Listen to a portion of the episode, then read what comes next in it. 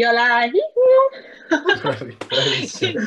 ciao a tutti. Ciao, ciao a tutti. Allora, siamo qua nell'episodio 10 con Roberta Midali, che è una sciatrice di Coppa Europa e di Coppa del Mondo. E allora, Roberta, noi solitamente facciamo così, quando abbiamo un ospite, per metterci tutti a nostro, a nostro agio, facciamo sempre un giochino veloce. E adesso mm. facciamo questo gioco, noi ti diciamo due possibilità e tu devi dirci la scelta tra le due, ok? Tipo Perfetto. uno o l'altro. Va bene. Vai, inizia tu, Giorgio. Allora, eh, polenta o pizzoccheri?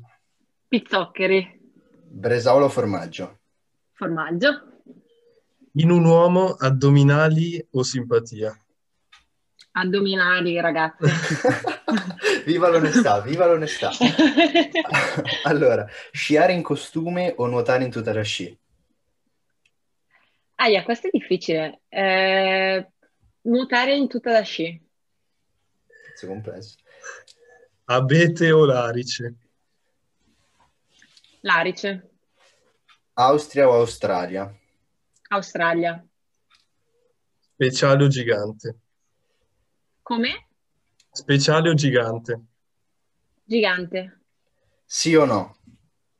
Sì. Brava, ti piace questa positività? sì, Ottimo. Sì, molto bene. Allora, ascolta. Da, da, ciò cosa avete capito? Niente, non, non serve a nulla di fatto, è principalmente ah, poco okay. utile, però è, è, solo per metterci così, per, per, rompere il ghiaccio, capito? Perché altrimenti poi uno è un po', magari non, non, non è abituato. Ah, ok. Allora, guarda, ti, così partiamo subito con la prima domanda adesso e ti vogliamo chiedere, tu come ti sei avvicinata allo sci? Come è arrivato per te, il, co- come mai sei iniziato a fare questo sport? Allora, innanzitutto io abito in un paesino di montagna, Branzi, e sta proprio sotto una stazione sciistica di Foppolo e quindi come tutti i ragazzini un po' della, mh, mm, della zona ci siamo avvicinati allo sci perché appunto era un po' lo sport che si può fare in, in, questa, in questa zona.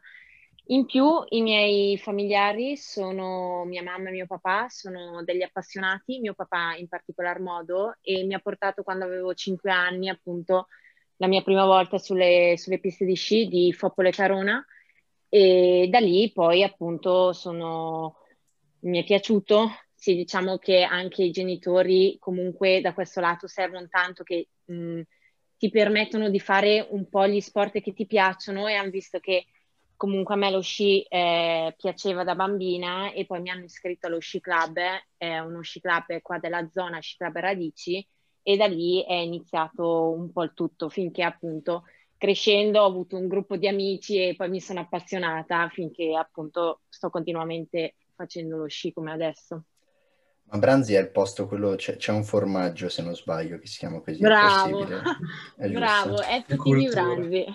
Eh, questo, questa è, sì, e ti dirò anche di più perché è la mia famiglia che lo produce, quindi Cavolo. è giusto un paesino di 800 abitanti, quindi ci conosciamo tutti mm-hmm. e diciamo che appunto mh, perlomeno ci sono alcune particolarità e una di queste appunto è il formaggio da cui prende poi il nome del paese. Cavolo, ok. Questa è, visto, abbiamo... La prossima volta ti rinvitiamo so... come esperta di formaggio. Ah, eh. facciamo un bella... Un parliamo di economia e... e di tutto se volete. Vado io? Vai, vai, vai. Allora ti volevo chiedere una domanda magari un po' stupida, ma per l'allenamento d'estate, com'è che fate? Cioè andate sui ghiacciai, andate all'estero? Sì, allora diciamo che la maggior parte delle persone che magari mh, vedono lo sci anche solo in tv non sanno che dietro c'è tutta una preparazione che parte appunto dall'estivo e oltre che sugli sci, vabbè, facciamo principalmente preparazione a secco, che è preparazione appunto mh, fare tipologie di lavori in palestra, in, eh, sul campo d'atletica e così via. E poi giustamente d'estate andiamo, andiamo a sciare in ghiacciaio, quindi siamo a 3000 passametri. E diciamo che d'estate è veramente molto brutto sciare perché mh, mm, ci si alza molto presto, la sveglia può essere anche alle 4 e mezza. Ci si sveglia, si va a sciare, bisogna appunto prendere una funivia, si va in alto, è molto molto stancante, si scia quelle, quelle ore di mattina che, dove appunto la neve è ancora buona, poi magari alle 10 si trova già una neve un, un po' pappetta e quindi si scende, si scende a valle e, e poi appunto c'è tutta la giornata, prosegue con eh, tutta una tipologia di mh, mm, esercizi pomeridiani finché appunto si va a letto anche abbastanza presto e, e, si ripete così il giorno dopo. Comunque sì, andiamo in vari ghiacciai che sono mh, mm, in Italia, ad esempio c'è il ghiacciaio dello Stelvio, o all'estero si va in Svizzera dove c'è Sassuet Zermatt o Desalpe in Francia. Desalpe è molto bello per eh, tipo i turisti che magari oltre a, a voler sciare d'estate possono anche svagarsi perché il paese propone anche varie particolarità e varie di, mh, forme di divertimento per, per chi appunto è, è lì non solo per sciare. Ascolta, invece, mh, noi, cioè adesso nel senso, non per tirarcela, ma abbiamo avuto un sacco di sportivi, no scherzo, però abbiamo avuto la possibilità di avere nuotatori, eh, abbiamo avuto un giocatore di pallacanestro, abbiamo avuto degli atleti di atletica leggera e quello che un po' ci, ci è parso che negli sport di, cioè di performance, quelli in cui in realtà tu ti prepari tanto per un minuto di gara, cioè che, che, dura poco essenzialmente la gara rispetto alla preparazione che fai, mm. gioca un ruolo fondamentale la preparazione mentale, perché tu arrivi lì e devi avere una preparazione di testa che è differente, perché hai un minuto in cui devi rendere tutto quello che magari ti sei preparata, come dici tu, per mesi, perché magari passi un'estate a prepararti. E quindi la domanda è di fatto, tu hai, non lo so, un mental coach, ti prepari in qualche modo particolare? Ha, ha un ruolo per sì. te, secondo te, questa cosa? Ma eh, penso che mh, la testa sia almeno il 70 o l'80% della prestazione. E, mh, sì, certo, ho una psicologa che mi segue e sicuramente ci sono, mh, quando tu ti devi presentare al cancelletto di partenza mh, e appunto devi esprimere tutto in quei secondi che hai, Mm, in quel minuto devi essere completamente libero di testa e non è una cosa così scontata e così facile perché ti presenti al cancelletto magari con determinate paure, con ehm, de- determinate cose che ti porti magari dietro che non ti fanno rendere al massimo in quel momento. Quindi con la psicologa, con la mia psicologa, lavoro molto su questi aspetti in modo tale di arrivare e di essere completamente serena e tranquilla, di non avere un'ansia da prestazione, ecco, insomma, eh, di avere il, la giusta attivazione, ma di non essere sopraffatta da, dall'agitazione prima di partire in modo tale da rendere il massimo. Ma è più, ah, quando sei lì, hai più paura o è più adrenalina? Perché c'è comunque, immagino, tu hai davanti, hai anche una certa carica adrenalinica, immagino, no? Secondo me, ehm, allora, mh, mm, dipende dal grado di attivazione che si ha, cioè nel senso non si ha paura, si ha, sì, sicuramente magari si ha qualche timore di dire magari, mh, mm, magari esco dal tracciato, sbaglio quella curva lì, eh, però devo fare il risultato, eh, se non va bene questa gara, mh, mm, chissà qual è la prossima, se, se succede così. Queste sono le tipologie di pensieri che fondamentalmente penso che abbiano un po' tutti gli atleti e che i più bravi riescono a scacciare o magari in quel momento, in quel frangente non pensarci, ma di per sé ce li abbiamo tutti. E diciamo che mh, mm, sì, eh, non direi, non la chiamerei paura, ma la chiamerei mh, mm, un eccesso forse di attivazione, cioè nel senso l'adrenalina si ha quando mh, si raggiunge un, un, grado di attivazione ideale, quando invece questa supera, cioè che arriva che hai la testa nel pallone, a quel punto sì, si può chiamare paura o che ne so, a quel punto sei abbastanza fregato certo, e si sa già il risultato in partenza. Che proprio fai fatica anche a muoverti quasi, i muscoli paralizzati. Sì, eh, sì, quello diciamo che non mi è mai successo, però, però sì, magari ad alcuni può succedere. Ma invece, cioè, ultimamente si è vista la notizia della Goggia che si è rotta, cioè si è fatta male. E volevo chiederti se hai mai avuto un incidente, diciamo, un infortunio così grave e se sia possibile riprendersi e tornare a performare come prima, Sì, diciamo. Eh, sì, diciamo che ho avuto alcuni infortuni, eh, principalmente riguardo alle ginocchia e, mm, e diciamo che allora ho più che altro ho rotto tre volte il ginocchio e in particolar modo il legamento crociato e il menisco. L'unica ho presa abbastanza bene, a parte quando appunto mh, mi sono rotta il ginocchio nel giro di due volte in un anno e a quel punto nel giro di otto mesi ho fatto l'identico stesso, er-, stessa caduta, stesso trauma, stesso infortunio e diciamo che appena rientri dopo otto mesi ti risuccede la stessa cosa facendo la stessa disciplina nello stesso identico modo è abbastanza eh, mi ha creato uno sbilanciamento, diciamo che Eh ehm, si sono instaurate appunto delle paure in me e, mm, e diciamo che riprendere a sciare eh, dopo che appunto ho lasciato trascorrere i mesi riabilitativi è stato un bello step, ehm, anche perché tornavo, tornavo sì, ma tornavo con delle paure. E fondamentalmente l'infortunio ti dicono sempre tutti che tu tornerai più forte, ma in realtà tu tornerai che avrai delle paure e sì, dopo sarai più forte perché riuscirai a superare queste paure che prima non avevi, però di per sé ti toglie sempre qualcosa l'infortunio e ti fa affrontare certe situazioni che ovviamente eh, di testa stiamo parlando, eh, certe paure che ovviamente mh, finché uno non, infor- non, ha un infortunio non può, non, Non può non, avere. non, può avere la paura di farsi male di nuovo.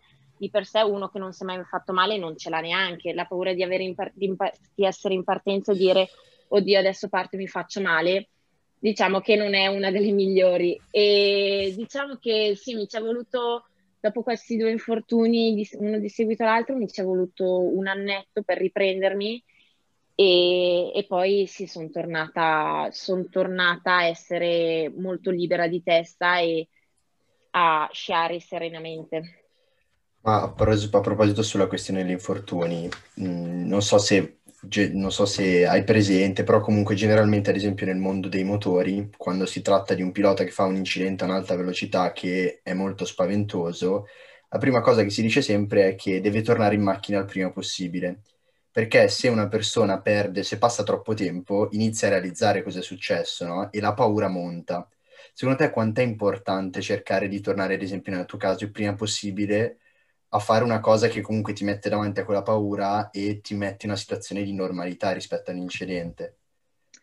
Eh, diciamo che mh, eh, il paragone è quasi un po' azzardato, nel senso che finché il pilota, finché ovviamente il pilota fa un, un grande incidente, ma di per sé si fa male solo la macchina e il pilota ne esce quasi illeso, diciamo che è giusto che ritorni subito in pista. Per quanto riguarda un, un atleta che ha cioè, un diverse Certo, no, è chiaro che ci vuole un po', però dico dopo un po' che che... diciamo che, mh, anzi, mh, nel mio caso era più una fretta di tornare prima, prima quasi di aver recuperato. Quindi cioè, ci sono dei momenti di attesa che devono essere rispettati. Eh, penso che questo riguarda me, ma penso che riguardi anche un po' tutti gli atleti, ha- hanno sempre troppa voglia di rientrare subito. E mh, anche appunto nonostante magari uno le paure che ha, però subito si, mh, vogliamo rientrare in campo, ri- vogliamo rientrare in pista, però appunto bisogna essere anche, avere mh, una buona testa di essere molto pazienti e di, di aspettare il giusto, il giusto periodo, sì, lasciare un po' il tempo fisiologico, il proprio tempo fisiologico e di recuperare al meglio. Ma hai mai dovuto, ca- cioè, hai dovuto cambiare il tuo modo di sciare in seguito all'infortunio? Cioè, prendere degli accorgimenti?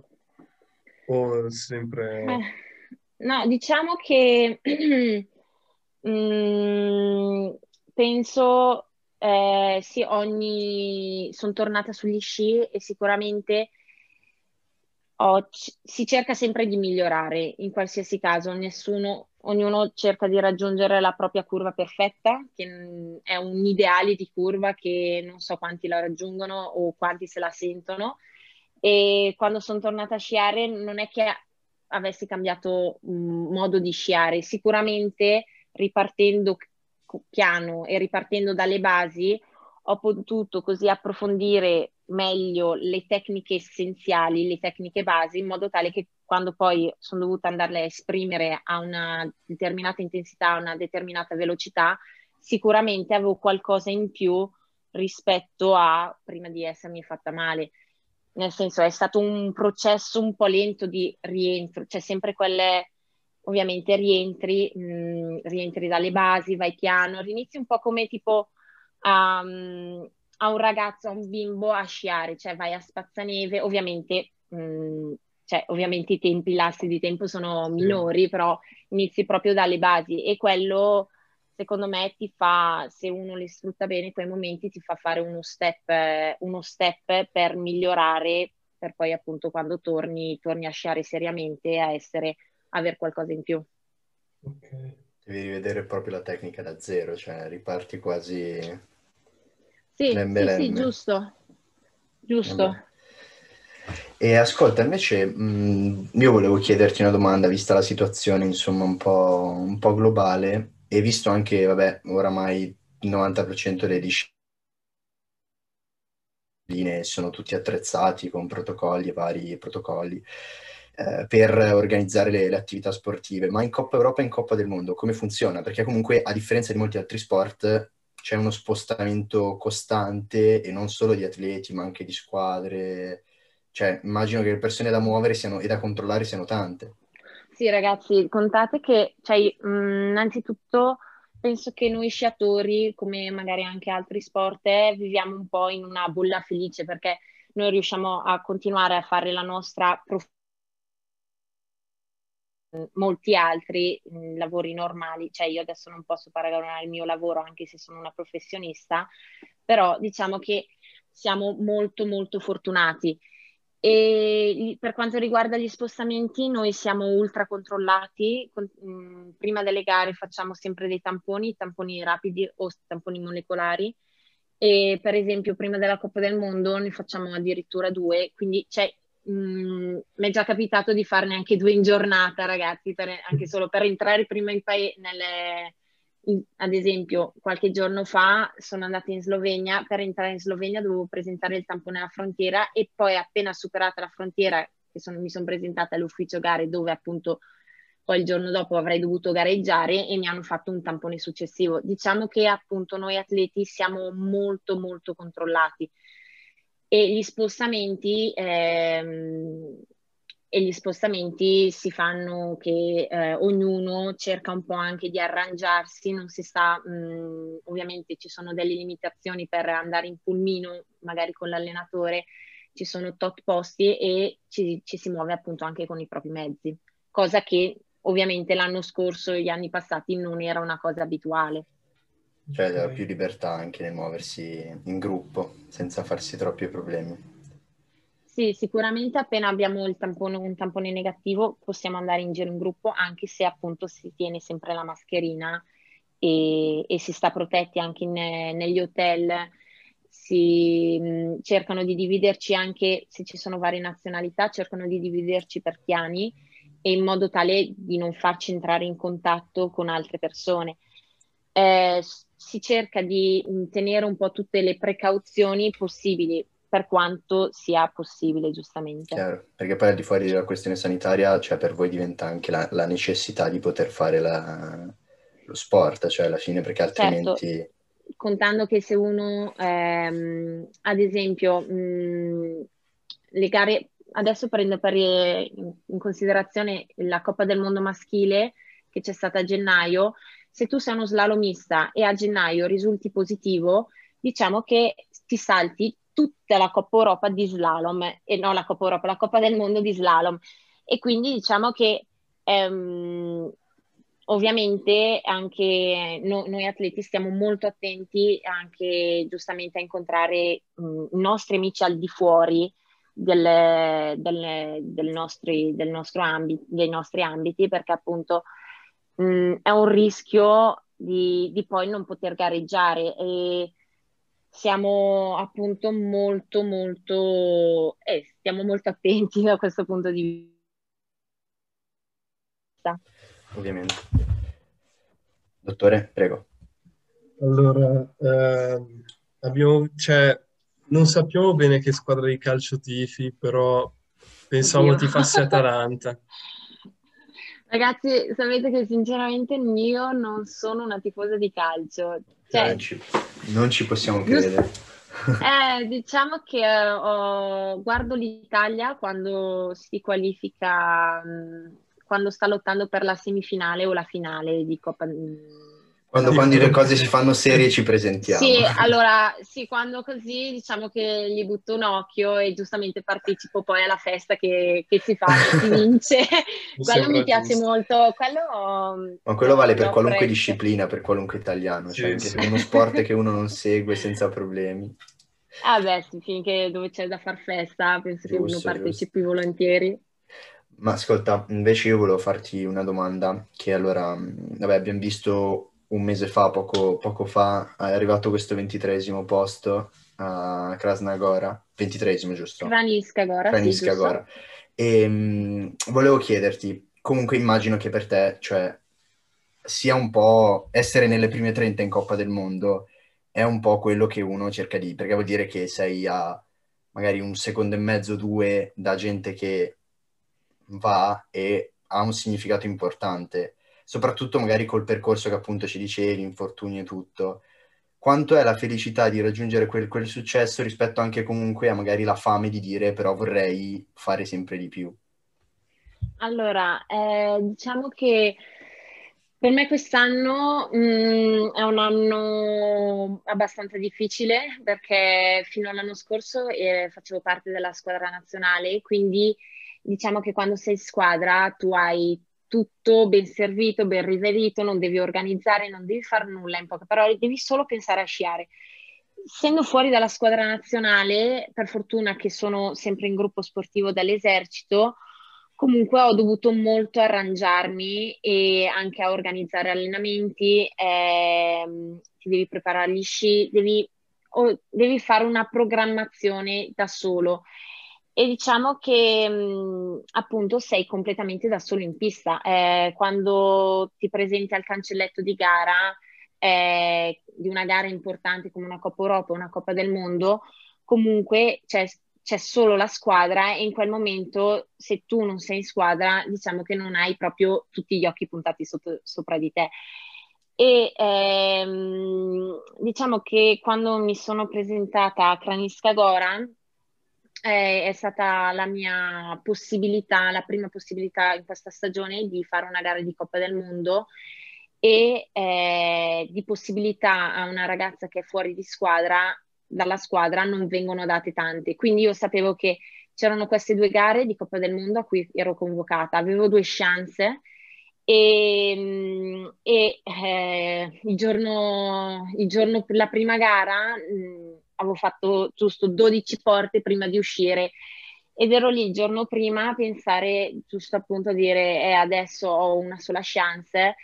Ero stanca, ero veramente demoralizzata il giorno prima di quella gara e mm, ero, vera- ero, lì a prepararmi gli sci, eh, faceva freddo in un ski room brutto, tutto così. E diciamo che in quel momento lì ho veramente pensato se proprio magari ne valesse la pena di, tutto lo sforzo che stavo facendo, eh, se, se, appunto mh, mm, se non era meglio magari fare anche qualcos'altro. Diciamo che ovviamente tutti i, per i, i momenti di quando mm, il giorno dopo sono arrivata in fondo con il pettorale 50 e ho visto che ero, sono arrivata ed ero 22esima, diciamo che un po' il peso e la fatica che avevo fatto fino, cioè che, che faccio, che, che, faccio tutti i giorni per essere lì, presentarmi, essere sempre um, pronta per l'occasione, quelle occasioni che mi vengono date, diciamo che è stato, è stato proprio bello, anche se risultato e dice sì, vabbè, questa mh, mm, è arrivata poi che 23esima, non è un, gra- non è un risultato rilevante. Per me invece è stato veramente una, una, soddisfa- una soddisfazione e, e, diciamo che eh, ti fa un po', ti porta sollievo, ti porta, ti, or- mm, ti porta un po' di orgoglio e mm, ti fa e credere di più in quello su- che fai. Ti dai una pacca sulla spalla, ecco, diciamo. E, mm, e da lì poi ho, grazie a quella, quella, qualifica che ho fatto a Kranisca Gora, mi hanno convocato alla gara successiva di Coppa del Mondo che è stata a Kronplatz, giusto una, più o meno una settimana fa. Di fare, di mostrarmi un po' e di, fare, di farmi vedere in Coppa del Mondo e anche lì ho centrato una qualifica mh, mm, felice, anche se appunto poi in seconda manche faccio, ne faccio un po' di ogni e, e non riesco a, a, scalare ancora la classifica, però ecco diciamo che è già qualcosina che adesso le prossime gare spero di fare, di fare ancora meglio. E che obiettivi ti poni per il futuro? Ah, questa è la domanda che eh, ti cercano di far tutti. E diciamo che, mh, mm, allora, ho obiettivi, ma di per sé mh, mm, vivo molto la giornata, nel senso che eh, ogni giorno lo vedo come una possibilità, una, mm, una possibilità di far sempre meglio, indipendentemente da ciò che è successo il giorno prima. Ogni giorno si riparte da zero e e quindi eh, quel giorno lì io cerco di dare il meglio di me e il meglio delle, della sciatrice che potrei essere e, mm, e di guardare e di non pensare totalmente al risultato. In, per il futuro io innanzitutto spero di rientrare nella cerchia della squadra nazionale e poi, vabbè, c'è sempre il grande sogno l'anno prossimo, cioè quando ci sono giustamente mm-hmm. le Olimpiadi. E, mm, e, vediamo, per intanto sono sogni che veramente vedo molto lontani, però ci sono. E, mm, vedremo, insomma. Vabbè. Comunque, ascolta, noi mm, abbiamo già trattato più di una volta e Giada aiutami qua nel, nel costruire la, la, domanda. Abbiamo parlato più di una volta, insomma, di sogni e di, e di varie cose. Abbiamo avuto anche potuto parlare con, con alcuni personaggi che, insomma, in alcune situazioni ci hanno messo appunto, come dicevi tu, no, di avere questi momenti un po', un po', giù, un po di, di, difficoltà, no, in cui uno ammette e ammette soprattutto a se stesso quanto sia difficile realizzare il proprio sogno. E è importante capire se eh, secondo te è giusto andare avanti comunque, anche se il sogno magari passa da diventare sogno ossessione, perché proprio devi raggiungerlo a tutti i costi, o se pure a un certo punto c'è un limite in cui una persona dice io ho dato, ho fatto, se però non, non riesco mi fermo qui. Allora, mh, mm, diciamo che pensa fondamentale che uno si deve porre è se dopo tanti anni che uno ci prova ha ancora voglia di riprovarci. Diventa, che diventi un'ossessione, mh, mm, oddio, mh, mm, se uno, se uno eh, continua a crederci, perché non provarci? Cioè, non, non vedo nessunissimo problema. Se uno eh, nonostante le difficoltà, continua a essere fiducioso in se stesso, secondo me è la, è la base da cui partire. Il problema sorge quando uno non ci crede più e a quel punto eh, è giusto che dica basta, che, che cambi vita e, e, chiuda la porta, insomma. Però finché eh, uno continua a vedere qualcosa, a, a, eh, che continua a fare qualcosa che gli piace e ci crede, per me è giusto che uno continui, continui a farlo. Ma in una situazione come quella in cui eri tu che dicevi appunto proprio prima di una gara, giorno prima che poi hai fatto una gara bella, dove la trovi la forza in quel momento che hai proprio quel momento di debolezza?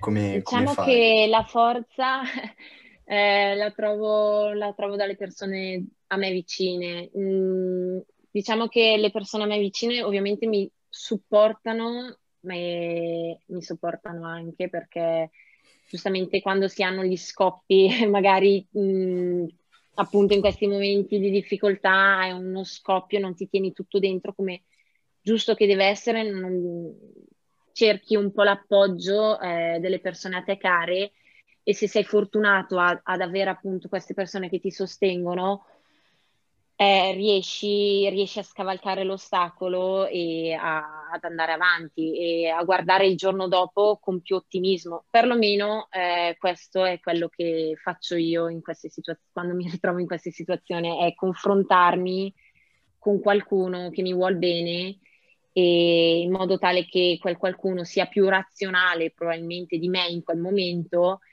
e che, e che mi incoraggi e che mi dia positività, quella positività che io sicuramente mh, in un momento di sconforto non ho. Chiaro, che alla fine non, non, si può essere sempre al 100% come è giusto che sia. No, penso, penso più che altro che ognuno di noi debba avere dietro di sé la prestazione, oddio, lo sport, è, soprattutto il mio sport, è uno sport mh, singolo, è, si è da soli, però fondamentalmente il risultato è costruito da una serie di cose e senza l'aiuto dietro di un team e di persone che eh, stanno al tuo fianco e che ti vogliono bene, sicuramente non, non si otterrebbe nessun risultato. Questo è quello che penso io ci deve essere sempre dietro una squadra che lavora con te. La tua squadra è la tua famiglia, i tuoi allenatori, tutte le persone che mh, comunque ti vogliono bene e che ti supportano e che, che ti, ti, fanno i complimenti e che ti dicono, ti, ti, incoraggiano, ti dicono in bocca al lupo. Ecco, quella è tutta la tua squadra. E senza di loro, io, io perlomeno, comunque tanti atleti, cioè penso tutti gli atleti non andrebbero da nessuna parte. È vero, è vero. Alla fine sono tutti più o meno riconducibili a sport di squadra perché ognuno ha, ha, bisogno di, di, supporto, soprattutto quando fai magari 20 gare all'anno e non, sicuramente non è facile fare sempre prestazioni buone. Sì, penso che sì, appunto, l'unione fa la forza, quindi tu in quel momento sei il risultato di varie cose e, e sì, questa è secondo me una, è una cosa fondamentale costruirsi questo, questo team di persone. Sì, non si può mai bastare a se stessi, insomma. Questa è una, una citazione, ce la, tatu- ce la tatuiamo questa, la scriviamo da qualche parte, bellissima. Insomma, e vabbè, allora io direi, facciamo un'ultima domanda lampo. Tu hai mm, qualcosa, ti sei, ti sei segnato qualcosa? Allora, l'unica cosa, cioè l'ultima cosa che volevo un po' chiedere era quando hai capito di poter sfondare, diciamo, cioè che eri veramente esatto. forte.